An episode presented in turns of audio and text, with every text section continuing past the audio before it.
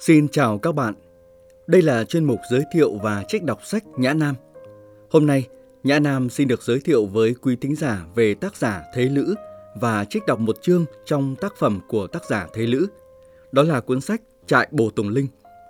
Trước hết, chúng ta cùng tìm hiểu về ngôi sao rực rỡ của phong trào thơ mới thời kỳ đầu, Thế Lữ. Năm 1941, đáng được xem như một bước ngoặt trên hành trình văn chương nghệ thuật của Thế Lữ.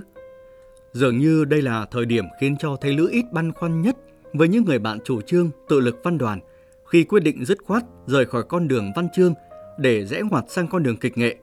Loại hình nghệ thuật vốn được ông Ham thích từ lâu và trước đó đã từng góp sức gây dựng khi cùng một số bạn bè thân thiết với tự lực văn đoàn chủ trương ban kịch Tinh Hoa năm 1937, cổ suý cho sân khấu kịch nói Việt Nam.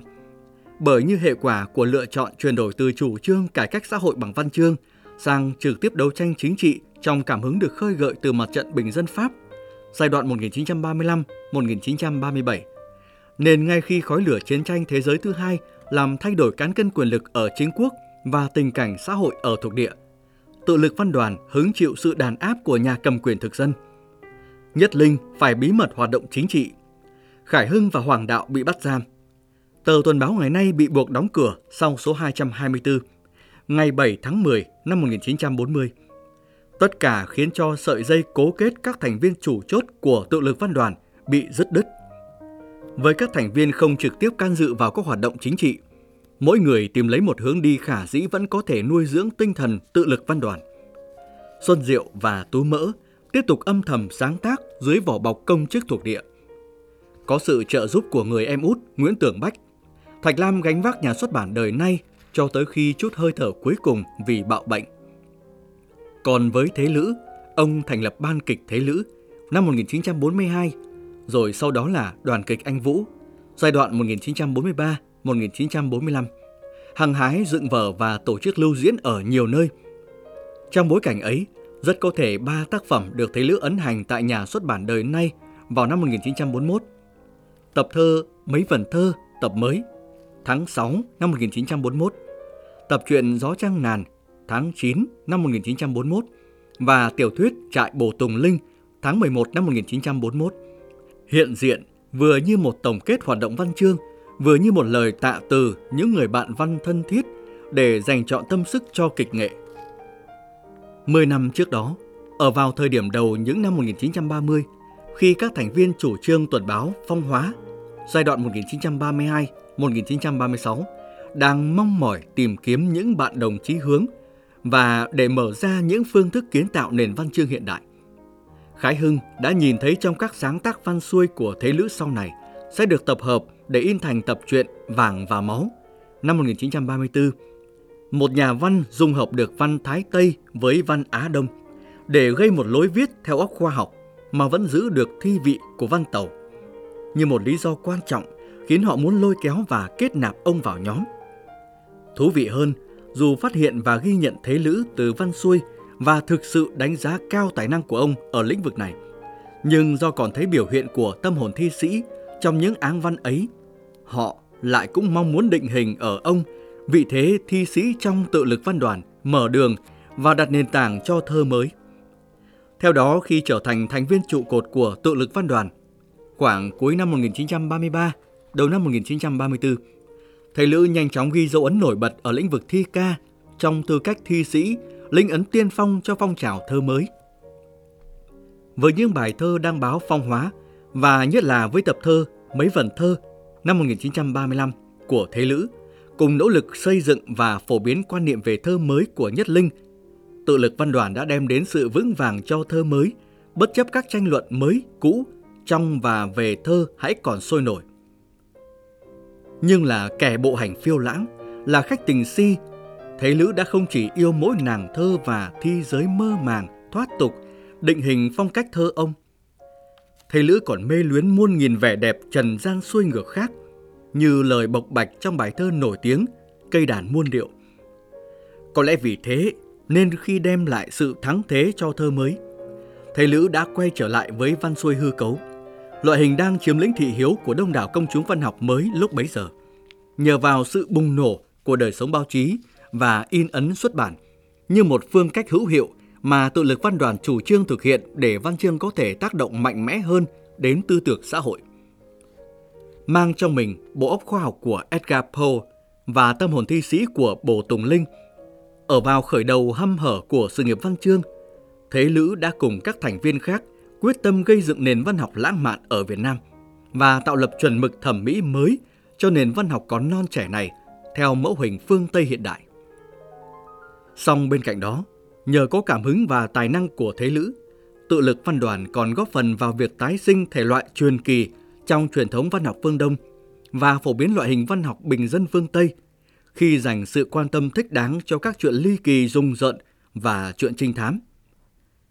Thụ đắc nguồn văn chương truyền kỳ Á Đông và hấp thụ phong phú dưỡng chất từ nguồn văn chương phiêu lưu, giả tưởng, kinh dị, thái Tây qua Daniel Defoe và Edgar Poe đến Herbert Wells và Jesse Kerouac.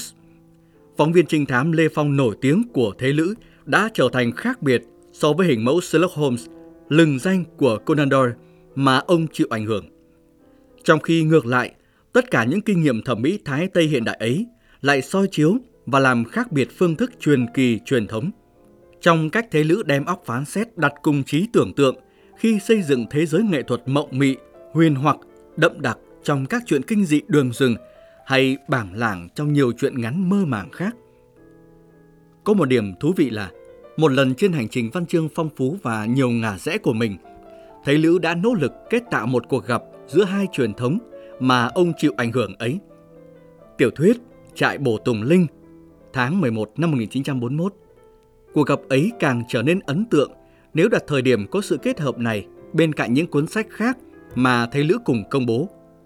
Tập thơ Mấy phần thơ, tập mới, tháng 6 năm 1941 và tập truyện Gió Trăng Ngàn, tháng 9 năm 1941. Một sửa đổi để cố định một thành tựu về thơ so với tập đầu Mấy vần thơ năm 1935 và một tập hợp các truyện ngắn làm phong phú thêm vào gia tài các tập truyện đã có Vàng và Máu năm 1934, Bên đường Thiên Lôi năm 1936. Thêm nữa, Trại Bồ Tùng Linh cũng là sáng tác văn học quan trọng cuối cùng của Thế Lữ trên hành trình tự lực văn đoàn. Tất cả những điều ấy làm nên vị thế đặc biệt của Trại Bồ Tùng Linh trên tiến trình văn chương nghệ thuật của Thế Lữ. Trại Bồ Tùng Linh là một tiểu thuyết cho thấy sự tiếp nối tuyệt vời với Vàng và Máu, tác phẩm lạ lùng đã làm sống lại hồn cốt truyền kỳ xưa cũ trong hình hài của lối văn hiện đại. Khi đó trước hết là một câu chuyện ma, gợi lại mô típ phong tình giữa văn nhân và hồ ly, tinh mộc, hồn hoa trong các chuyện truyền kỳ thời trung đại. Ngay mở đầu tác phẩm, Thế Lữ đã chủ ý lôi kéo người đọc hướng về các tích truyện liêu trai khi để cho Tuấn viết thư kể với người bạn thân tên Bình việc mình gọi đùa trại bồ nơi anh đến ở là trại bồ Tùng Linh. Thậm chí còn tin rằng cái tên đặt trong lúc cợt tính đó không ngờ lại hợp với cái cảnh biệt tịch này đến thế. Nhất là từ bữa xảy ra ở đây những việc có thể gọi là rất dị thường. Và để cho dần, thằng nhỏ Tuấn đem theo giúp việc. Tuy rất ít mồm miệng mà ngay hôm đầu cũng nói lên một ý nghĩ tương tự như của Tuấn. Trại này trông như một trại có ma. Bức thư mở đầu tiểu thuyết được viết thẳng một mạch cả câu chuyện lạ lùng lên hơn 8 trang lớn lúc đó dùng thay cho giấy viết thư. Hoàn tất nhiệm vụ mở ra một thế giới truyền kỳ giữa thời hiện đại xảy ra tại một khu trại bỏ hoang ở tỉnh Thái Bình những năm 1940. Trong bức thư, việc xảy ra ở trại bồ này cùng với bao nhiêu cảm tưởng chi ly mà thói quen phân tích của nhà văn đã khiến anh ghi nhớ được. Tuấn đem thuật lại tường tận với một người bạn ở xa. Rõ ràng, quan niệm duy lý và duy vật hình thành bởi nền giáo dục và sự tiếp xúc với văn hóa văn minh Âu Tây đã thôi thúc Tuấn làm điều đó. Anh muốn cho bạn biết chuyện để hỏi ý kiến, để xem một người khác sẽ nghĩ và sẽ đoán về việc ấy ra thế nào, và cũng để qua thì giờ. Nhưng dường như ngay sau đó, khi lần đầu tiên anh biết thế nào là sự rùng rợn, trái lại với cảm giác sợ hãi và nghi ngại, Tuấn mong ngóng, vồ vập rồi si mê người phụ nữ đẹp hiện về trong đêm. Giai nhân được Tuấn lãng mạn gọi tên là Hoàng Lan Hương, theo mùi hương hoàng lan ở ngoài vườn, thoảng đến một lần gặp gỡ. Được hạnh ngộ với gia nhân, Tuấn bâng khuâng như trong một xứ kỳ ảo, lòng mênh mang thấm nhuần hạnh phúc và lo ngại như chiếm giữ châu ngọc. Từ chỗ muốn chia sẻ câu chuyện lạ lùng với bạn, với bức thư đã viết, Tuấn định sẽ không gửi đi. Thay vào đó, Tuấn chỉ thuật lại vắn tắt trên một bức thư khác để Bình biết đại khái câu chuyện. Còn nguyên bản anh giữ lại để lúc nào cũng có sẵn trước mặt những dấu tích thực tại của những việc có đủ những vẻ huyền hồ. Khi đã tự thuyết phục bản thân rằng mối tình với gia nhân không phải là giấc mơ, rằng cái vẻ nửa hư, nửa thực của việc xảy ra trong đêm, thực ra vẫn là sự thực. Tuấn đã chìm đắm vào trong tình yêu với người con gái bí ẩn. Dù đôi lúc thất vọng trong cảnh đợi chờ mòn mỏi, Tuấn lại tưởng đến những chuyện gian díu với tinh hồn hoa, cây của những ngày xưa huyền hoặc. Rồi như tiếng vọng mơ hồ từ truyền thống, trong những lúc gặp gỡ, để đáp lại băn khoăn khi thầm nghĩ, hai ta trong khoảnh khắc này là hư đấy, hay là thực đấy?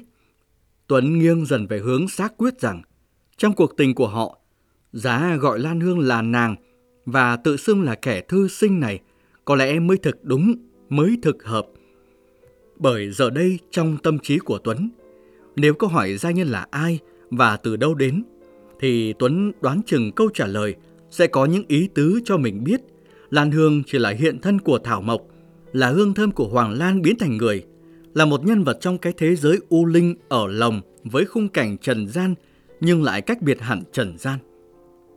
Còn về phần mình, Tuấn cũng như một người sót lại tự cái thế kỷ cổ xưa trước, một linh hồn còn thuộc những âm vang và những hình ảnh cũ của một thời đại nhuốm màu tím huyền. Cuộc tình giữa họ, cách họ tìm thấy và đến được với nhau là do duyên kỳ ngộ, do cùng sở đắc, con mắt riêng của một tâm hồn khác thường. Từ chỗ nghi hoặc, Tuấn cuốn quýt đam mê với mối tình dị thường ấy, để mỗi buổi sáng thức giấc, đành phải lượm lấy bông hoàng lan mà bao giờ nàng cũng để lại như một lời yên ủi cợt đùa. Mà chấp nhận thực tế là cái bí mật của Lan Hương, Tuấn vẫn chưa vào thêm được một bước nào. Dần già Tuấn thôi dò xét, tạm bằng lòng với cách xác nhận mập mờ của người yêu, rằng nàng không phải là người như người thường. Tuấn để trở đến tâm hồn mình tất cả bầu hương khói dị đoan mà trí não anh trước đây vẫn cố xua đuổi. Để cuối cùng, khi đã thấy tình yêu với người con gái kỳ dị ấy một cách sâu xa hơn, con người si tình ấy như đã được thứ men nồng làm chìm lịm bớt đi cái sức dày vò của sầu muộn, để dễ dàng ưng thuận việc Lan Hương chủ động rời bỏ mình như một tất yếu thường thấy trong các tích xưa chuyện cũ.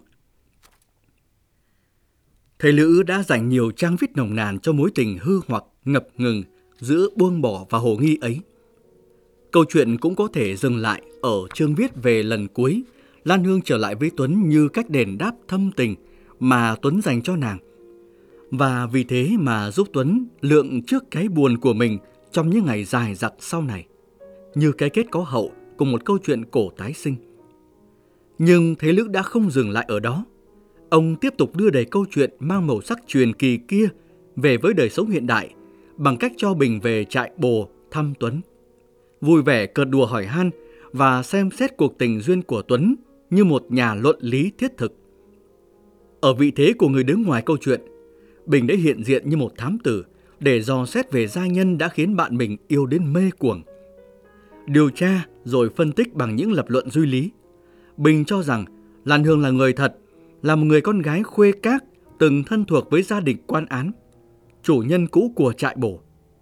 Nàng cũng là con nhà thế gia, sống trong khuôn nghiêm cấm và nuôi tâm hồn cô quạnh bằng tất cả cái kho tàng lãng mạn nồng đắm của Văn Chương.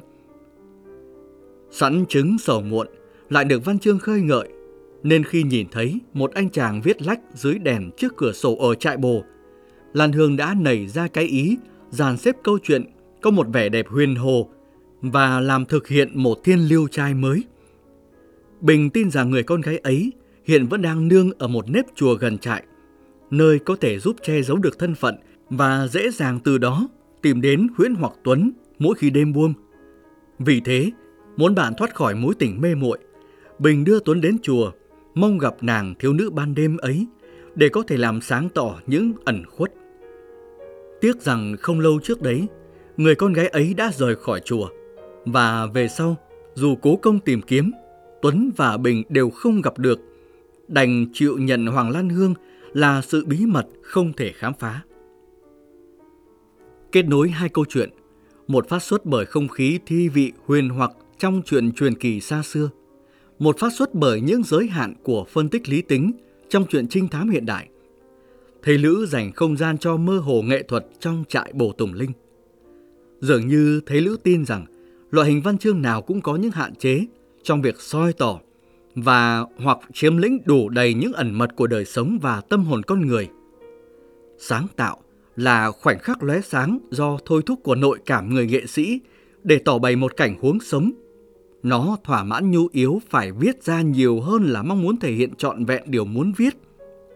Vì thế, nếu như trong đời sống, con người cần nắm bắt cái khoảnh khắc hạnh phúc trong hiện tại, như cách Lan Nương chia sẻ với Tuấn. Vì bởi duyên ta chỉ có một hồi, do đó anh nên để cả trăm năm vào sự ngắn ngủi ấy. Thì trong nghệ thuật, người ta cần thể nghiệm và nhiệt liệt ủng hộ việc tìm tòi và phát hiện ra cái mới, hoặc luôn phải đổi mới cái đã trở nên thân thuộc. Nuôi dưỡng và khám phá vẻ đẹp của hiện sinh đời người. Vì vậy là yếu tố then chốt trong mỗi sáng tạo và hân hưởng văn chương nghệ thuật. Có thể nói, 10 năm gắn bó với văn chương, thầy Lữ luôn hiện diện trong chính quan niệm và sự thực hành nghệ thuật, đòi hỏi những cảm xúc tươi mới.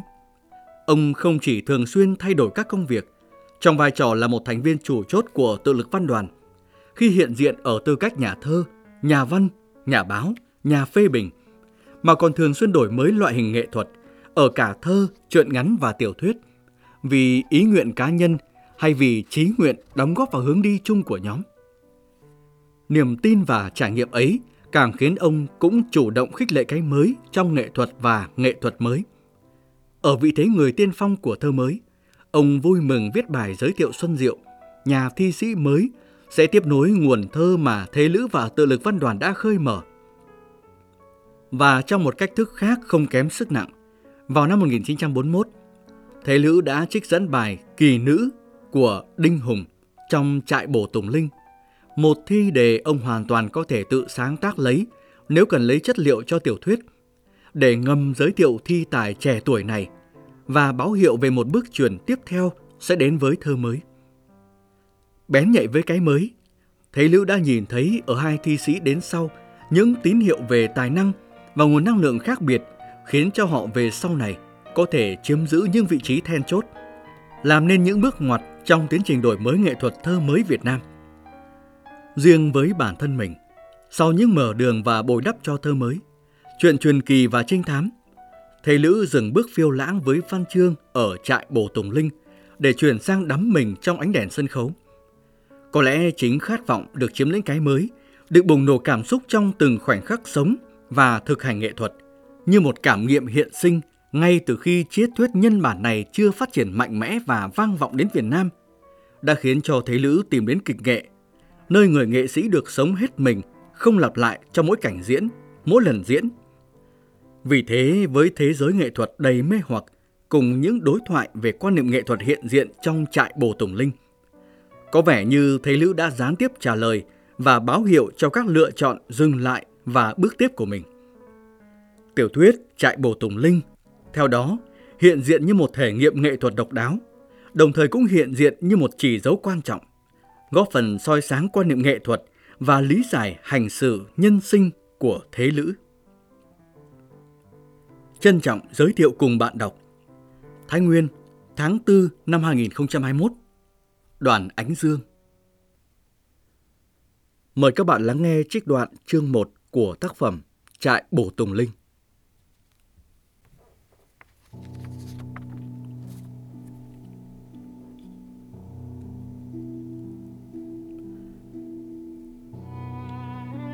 Trại Bồ, ngày tháng 9 năm 1940. Anh Bình cho tôi đến ở là trại Bồ. Tôi gọi đùa là trại Bồ Tùng Linh. Cái tên đặt trong lúc cờ tính đó không ngờ lại hợp với cái cảnh biệt tịch này đến thế. Nhất là từ bữa xảy ra ở đây những việc có thể gọi là rất dị thường. Anh thử tưởng tượng một cái trại rộng ngót hai mẫu và rậm như một khu rừng. Cây toàn là cây cỗi, gần hết là nhãn, 10 gốc mít và mấy thứ cây ăn quả mà người ta không nghĩ đến sự lấy hoa lợi. Lại thêm hai gốc đa cổ kính, buông từng xúc rễ chẳng chịt xuống lối đi. Trên là bóng lá rườm rà, dưới là cỏ và hoa. Những thứ cây bụi không biết tên là gì và thường thường chỉ mọc ở những cánh đồng hoang, cũng tìm đến sống ở đây, chen lẫn với những khóm hoa không được chăm bón. Một vài khoảnh đất vuông vắn, trên đó cỏ lau đâm lên tự do, có lẽ đã là những thửa vườn cũ. Trên con đường rộng nhất trở vào từ cái cổng xây đã đổ nát và mất cánh cửa, một đoạn còn thấy dấu gạch lát. Những gạch chỗ thì lún, chỗ thì bị bẩy trồi lên vì những rễ ngầm. Một cái ao lớn, bèo tấm xanh lè, kín gần khắp mặt. Chắc là một chỗ trước kia rất đẹp, vì trên phía bờ ao, một dạng liễu già rủ xuống tận nước, xen lẫn với mấy khóm trúc lá mập và mình vàng. Thêm vào đó một ít cây ngọc lan, hoàng lan và từng vầng lớn mẫu đơn cao um tùm. Lớp nhà ngói tôi ở ẩn khuất trong những cây đẹp và quý ấy. Nhà kiểu cũ, tuy làm trên nền đá nhưng vẫn thấp. Hiên trước rộng, bên trong hai hàng cột lớn chia thành ba gian.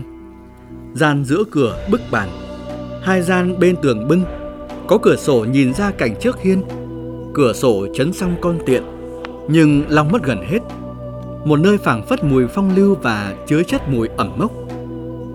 Ngay từ sáng hôm đến, tôi để ra cả một nửa ngày bảo quét tước sửa chữa, sắp đặt và làm cho bọn khách trọ bình yên trong ấy, lũ rơi và lũ chuột, phải một bữa hoàng hôn.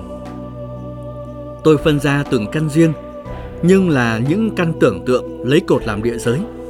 Một cái giường cầu mua lại, một cái vali đứng, một cái treo áo. Đó là phòng ngủ. Ở giữa, một cái án thư cũ và một cái bàn mây. Đó là phòng khách, có tên mà không có thực vì nhất định sẽ không bao giờ có ai đến chơi. Một cái bàn kê áp cửa sổ căn thứ ba, một ngăn sách, một vali đựng cũng toàn sách và một cái ghế mây dài dùng để nằm nghỉ. Đó là phòng làm việc và thư viện, chỗ lịch sự và quan trọng nhất nhà. Cũng nên kể thêm một vài bức tranh mang theo, một bình hoa.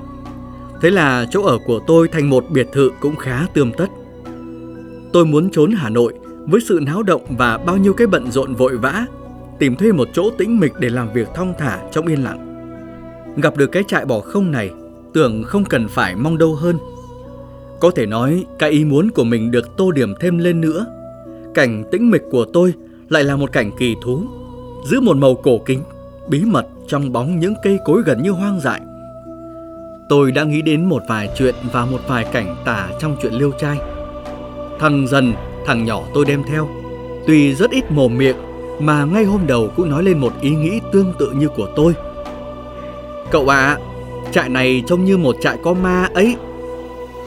Nó ngạc nhiên và có vẻ lo sợ khi tôi bảo Có ma thì càng hay chứ sao Tôi phải tìm lời an ủi nó ngay Vì xem ra anh chàng chỉ trực những xin trở về Tuy vậy nó không phải là một đứa yếu bóng vía Chắc anh muốn biết tôi lần mò thế nào Tìm được chỗ này tôi không phải tìm lâu. Nói là gặp có lẽ đúng hơn. Và do một sự tình cờ kể cũng hơi lạ. Tôi đến thăm một người có họ xa ở Hà Nội. Một trong tin báo nói về vụ kiện ở một đồn điền.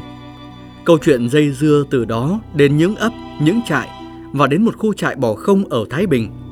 Tôi chú ý liền, hỏi rõ thêm và tức khắc đi tìm chủ nhân trại bồ hiện vẫn ở Hà Nội. Tôi hỏi thuê ngay từ trước khi đến thăm và người ta rất vui vẻ cho tôi thuê trước khi biết tôi là người thế nào và đến ở đó để làm gì. Giá trả hàng năm và rẻ một cách không thể ngờ được. Hôm tôi tới xem trại, người gác ở đây cũng tỏ ra vẻ mừng rỡ như người chủ hôm trước. Trong câu chuyện qua lại, tôi đoán thấy một vài điều hơi có vẻ bí mật khi người ta muốn tìm cách cắt nghĩa vẻ hoang phế của trại bồ. Trại bồ bỏ không vì không hợp với cụ cố chúng tôi vì mợ cả đau yếu luôn. Tôi cũng không gặng hỏi kỹ càng hơn vì điều quan trọng nhất đối với tôi là có một chỗ ở yên lặng và biệt tịch. Hôm dọn nhà xuống, tất cả đồ đạc là hai cái vali lớn và những thứ ứng biến mới sắm thêm ngay ở đây. Tôi cũng có nghe thấy mấy người tôi thuê đến quét dọn, nói bóng nói gió đến sự bỏ không của trại này. Hình như trong gia đình cụ lớn có người chết oan, hoặc tự tử, hoặc hóa điên, không rõ lắm. Và hình như từ đấy, nhà cụ lớn không được phong túc như xưa. Tôi còn thoáng bắt chợt được những tiếng oan hồn, còn má gốc đề, cây đề này mọc lẻ loi ở một góc cuối trại, và những câu trả lời lúng túng của họ khi tôi hỏi rõ thêm. Tôi không muốn có một điều gì đến làm vướng bận cái vui của tôi, nên không để tai đến chuyện của họ nữa. Tôi lại tự nhủ, cảnh như ở đây tất nhiên gây nên những ý huyền hoặc trong óc người quê mùa. Còn mình thì chỉ nên để tâm đến vẻ đẹp của cảnh với sự tiện lợi của nơi ở. Và lại, dù cho có ma đi nữa thì đã sao chưa? Trước sự lo ngại của thằng dần, tôi cũng vẫn giữ vững cái ý nghĩ vừa rồi. Tôi thành thực tin rằng, dù có những việc hiển hiện lên trước mắt, tôi cũng không khiếp sợ. Có lẽ lại coi là một dịp tốt cho cái tính tò mò của mình. Ngày thứ hai ở trại bồ, tôi đã bắt đầu nghĩ đến cái công việc sung sướng tôi định làm ở đây. Là khoan thai, viết tập tiểu thuyết tôi nghĩ đã lâu. Một tác phẩm thân yêu mà tôi vuốt ve từ trước cái hình ảnh mang trong trí. Thực không phải là việc làm nữa. Tôi thấy tôi say mê khoái trá khi nghĩ đến, khi dàn xếp những ý tưởng, khi cầm bút sắp viết và khi những hàng chữ hiện lên lần lần trên giấy với tất cả sự rung động của tâm hồn mình. Lúc nghỉ viết lại là những lúc vui thú khác, hoặc đọc sách hoặc thức dậy giữa cái thế giới nhỏ của khu cảnh trong trại bổ. Những cây cỏ rất nhiều hình sắc ở đây hiện trong vẻ đẹp riêng của sự kích thích tinh thần. Phạm vi của một vùng xanh tươi như rộng rãi thêm. Có những trường hợp trùng nhau của cảnh tưởng tượng với cảnh bên ngoài. Khi đó thì nhân vật tạo tác thường như hoạt động trong lúc thực hiện. Cái thói quen làm việc ban đêm để tránh sự náo động ban ngày khi còn ở thành phố khiến cho những lúc viết của tôi thường lần xa vào những giờ khuya. Và ban đêm ở đây có một sự yên lặng khác thường, đầy những tiếng rộng lớn của gió cây rì rào và tiếng run rế dưới chân hoa cỏ. Một tối về thượng tuần trăng, tôi mải ngồi ngắm cảnh ở ngoài hiên cho đến lúc trăng lặn đã lâu và trời đã trở lại tối đặc. Hàng liễu trước nhà là hình ảnh đẹp mắt và đáng yêu nhất trong cả buổi. Đến lúc trăng khuất hẳn, những nét mảnh rẻ, mềm mại vẫn như còn in trên những vầng đen nặng. Vẫn như còn nhuộm rất huyền ảo, một ánh sáng mà trí tưởng tượng vẫn thấy còn sót lại riêng trên những mình óng mượt của lá tư. Những hình ảnh tưởng tượng nhẹ nhẹ cử động theo hơi gió, đưa qua, phơ phất, là lướt chập chờn. Những cảm giác rất mong manh cũng phảng phất qua, gợn trong tâm hồn, gợn trên da thịt. Tôi được hưởng một thứ say xưa hiếm có và chóng biến, nhưng vẫn để cho tình cảm còn rung mãi một điệu rất êm nhẹ và ngọt ngào. Khi tôi chợt nhớ đến đoạn văn sẽ viết tiếp trên bàn, tôi trở vào, ngồi ở cái bàn áp cửa sổ rồi cầm bút lên. Nhưng trong trí vẫn còn những nét liễu xe sẽ động, siêu siêu như theo một chiều nghĩ ngợi. Hình ảnh ấy gợi ra những tà áo mỏng mảnh và những dáng điệu biến hiện trong mờ ảo. Tâm hồn có một ý bâng khuâng, lưỡng lự. Hình như sắp định một điều chưa rõ rệt, chơi vơi một chút rồi lại buông xuôi vào một cõi bất định, không biết đâu là bến bờ. Cứ thế tôi ngồi bên bàn viết, đầu ngả dựa trên một tay chống đỡ. Trước cây đèn chụp hắt ánh sáng xuống vòng quanh. Tiếng run rế, gióng giả, gian lên khi tai lắng nghe và dần dần chìm đi, lùi xa vào trong lãng quên. Để rồi lại dục dã thêm và nài gọi sự chú ý. Tiếng gió hình như vẫn réo hoài và vừa mới ngừng lại một luồng nhẹ mát thoáng ùa qua cửa sổ như đem gửi vào một phần đêm bên ngoài. Tại sao tôi lại dồn dợn người lên? Tôi biết tâm trí vẫn nghĩ bình thường, đang cố nhận lấy từng chút chi ly đổi thay của cảm xúc. Mắt tôi lúc đó đang nhìn hàng chữ cuối cùng trên tờ giấy viết dở chừng. Không, không có gì khác thường. Nhưng tôi vẫn thấy một cảm giác lạ, một cảm giác đột ngột, không liên lạc. Hình như vừa chợt đến gần gợn, lạnh lẽo, rõ rệt và mạnh mẽ. Tôi nghĩ bụng, hừ, vô lý thực. Nhưng vẫn thấy như một sức gì, một sự gì, một vật gì đang chú ý đến tôi. Ở đâu? Ở rất gần mình, ở trước mặt mình, từ cái khung đêm tối đen ngòm kia. Ở cái chỗ tôi không trông thấy gì. Nhưng đối với nó, tôi hiện ra rành mạch trước ánh đèn sáng. Chỉ ngừng lên là tôi sẽ trông thấy, sẽ biết hoặc sẽ ít lòng là đã nghĩ lầm. Nhưng không, tôi không lầm. Sự ấy tôi có nghĩ ra đâu. Nó đến và bắt tôi nghĩ. Và tôi vẫn không nhúc nhích, mắt vẫn đọc hàng chữ viết, cố tình chậm cái lúc nhìn ra. Tuy đó là sự rất vô lý. Sau cùng, thấy hết can đảm, tôi ngẩng mặt lên. Cửa sổ, cái huyệt đen sâu thẳm và vô cùng. Cửa sổ vẫn không có gì khác. Nhưng ngay lúc ấy, tôi tái hẳn người đi một lượt. Một tiếng động nhẹ nhưng rành rẽ, một tiếng nhẹ và nhanh do một cử chỉ nào của cái vật đứng bên ngoài, đứng bên ngoài tường và cũng nghe ngóng. Tôi cảm thấy không thể mơ hồ được, rõ ràng nó có ở đây, nó đứng đây. Tôi tính nhầm, sẽ gọi thằng dần dậy. Nó vẫn nằm ở cái ghế dài cạnh ngân sách và rất tỉnh ngủ, cùng chạy ra cửa, rồi chia hai ngả đuổi, nếu nó chạy. Dù là vật gì cũng không thể để thế được. Tôi nhẹ nhàng với lấy cái đèn bấm trong ngăn kéo, rồi ngừng lên và kinh ngạc dị thường. Giữa khung cửa sổ, một khuôn mặt lặng lẽ, trắng một cách lạ. Một khuôn mặt đàn bà rất trẻ, đẹp, một vẻ đẹp tuyệt mỹ, đẹp đến lạnh mình. Hiện lên như ở đó đã từ bao giờ và thoáng biến ngay như không bao giờ có.